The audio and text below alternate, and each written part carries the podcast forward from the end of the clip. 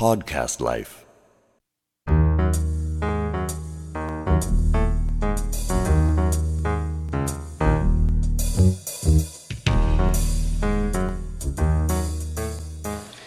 これはですね、あの鎌で、えー3年前からちょっと、あの僕の友人通じて、あのここももう森さんって言って、あの農園なんですけど、そこのリンゴしか使ってないんですそその博多。あの鎌ですからちょうど福岡のあの小石原に抜ける峠の近くです。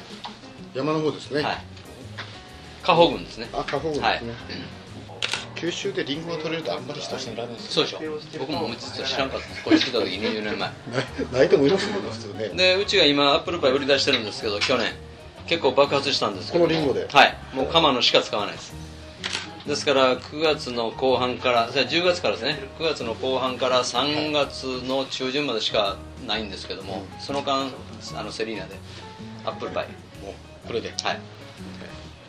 アップルパイこれはそのリンゴの種類は紅玉みたいな感じ？陸奥とかあのですねあの季節によって何種類かあるんでで酸味のきついのを順番に追いかけてます。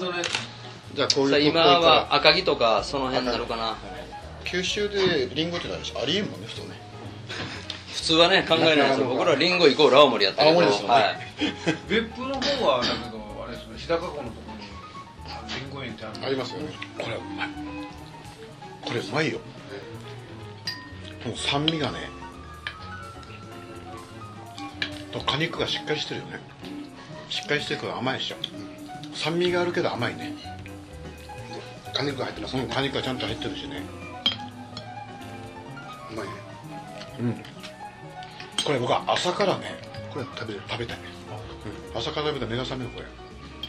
でコーヒーとかには非常にあのアンディブが合うんでうん。少しあの真空調理してそして少し砂糖であのキャラメルゼして。甘めですよね。でか鴨にバッチリ合いますもんね、うん。これも絶品。それは大木町のあの鴨と同じ大木町で採れたしいたけですね。この柄の部分まで使われてるのいいね。そうですね。食感が2そ種類みんな切るじゃないですかもったいない。絶対嫌い。ないですよね、アンディーブはですね、真空の袋の中にアンディーブをそのまま入れてレモン1枚と、うん。ほんの少しの砂糖を入れて、うん。そしてから少しみあのバターうかけ入れて真空にしてそして、えー40分ぐらい、あのしあのいわゆるセミコンベクションで蒸すんです。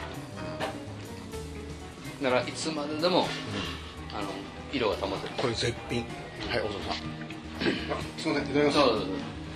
これ絶品。ちょっとこれはガンガンいける。僕病気もたんが大丈夫じゃあ次デザートいきます。はい。これ絶品。シャーベットがもう美味しかったって言ってましシャンプーありがとうございますあシャーベットなかったですよ。たでアップルパイもとてももう売り切れてあなかった。あ写真撮れませんでした。で今日ですね、はい。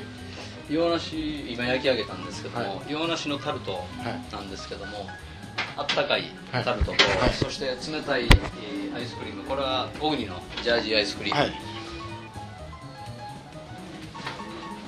そしてこれをですねぜひ洋梨のですね、はい。ブランデーコニャックがです少しコニャックと、うん。そしてアーモンドのオイルを少し最後仕上がりに入れてるんです、で少し香りつけてます、でそのブランデーと一緒に召し上がってもらいたいです。なるほど。ここだわりがあるんです。わかりました。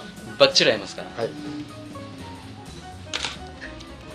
そして塩も使ってます。僕料理人なんでデザートに塩使うんです。よそしたらちょっと輪郭が。あ甘さとあのあれがきますもんね。パーンとあの、うんキレがいいんで和菓子職人だったら使うかもしれない。あそうですね。でアイス乗せます、はい。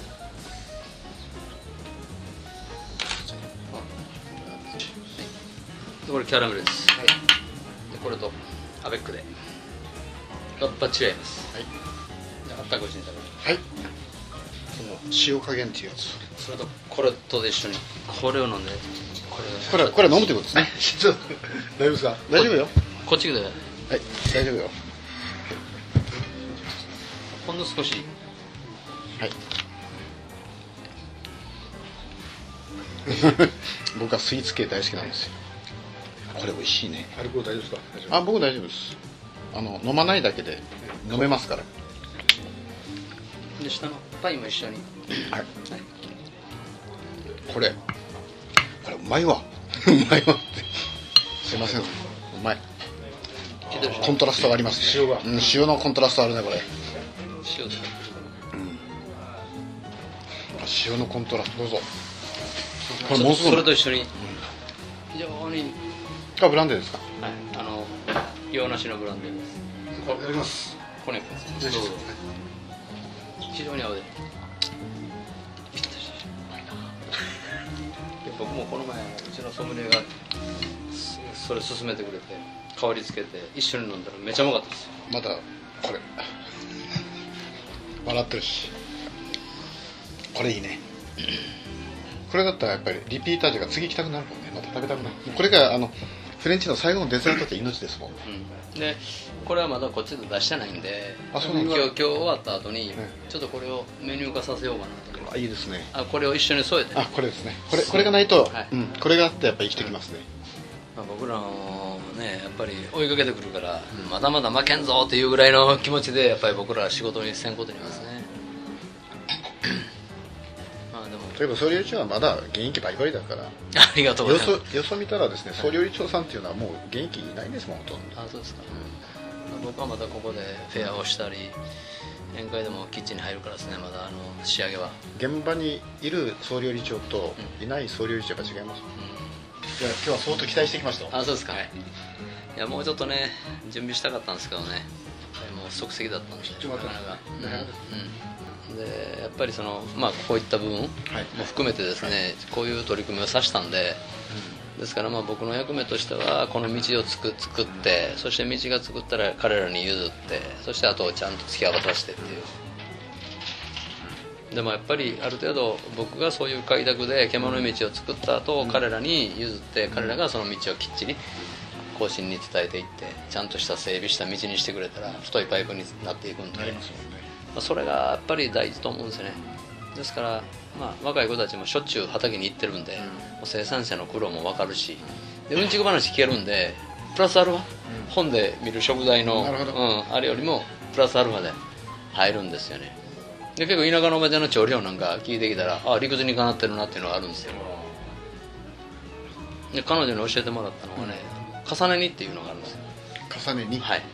で重ね煮っていうのはですね本当に火の入りやすい水分の出やすいやつから順番に重ねていくんです。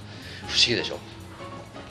火の入りやすいやつからですか？水分が出やすいやつを重ねて土鍋にですね、土鍋の中にオイルあのサラダオリーブオイル。入れて軽く熱も出してニンニクを軽く炒めてでそれを火から外してで生の状態でしいたけとかきのこ類下に。入れで、まあ、あのキャベツの状態。吸いますよね水分を出やすいやつ。を下にずっと入れてで玉ねぎ人参芋とか。でどんどんどんどんごぼうとかっていう形に入れていくんですよ。そして上に塩を振って。僕はそれにちょっと豚入れるんですけど油のついた豚。をで塩を振って。で蓋をして。で弱い火でコトコトコトコト煮たらいわゆる水入れないです。水なしで。でもそのいわゆるエチベっていうエトフェっていうですね。窒窒息させて野菜本体に汗かかしてその水分を外に出さずに中で。対流させて。ですから先に水分を落としてやらないと。先に出させてやらないと。ダメなんでね。水だったら出ない出ないですもんねでそれがやっぱり40分ぐらいそれ田舎の人は昔からやってるやり方。なんか、うん、彼女はそれを知ってたみたいで。今あのえー、と広島かどっかで、えー重ね煮の権威がおりますよ。重ね煮だって。知らん。知らん。重ねに。鉄板の上でもできるんじゃないの？でそれをですね。それを液体が出てきますよね。そこにもしスープにするんであれば。This program is presented by Podcast Life.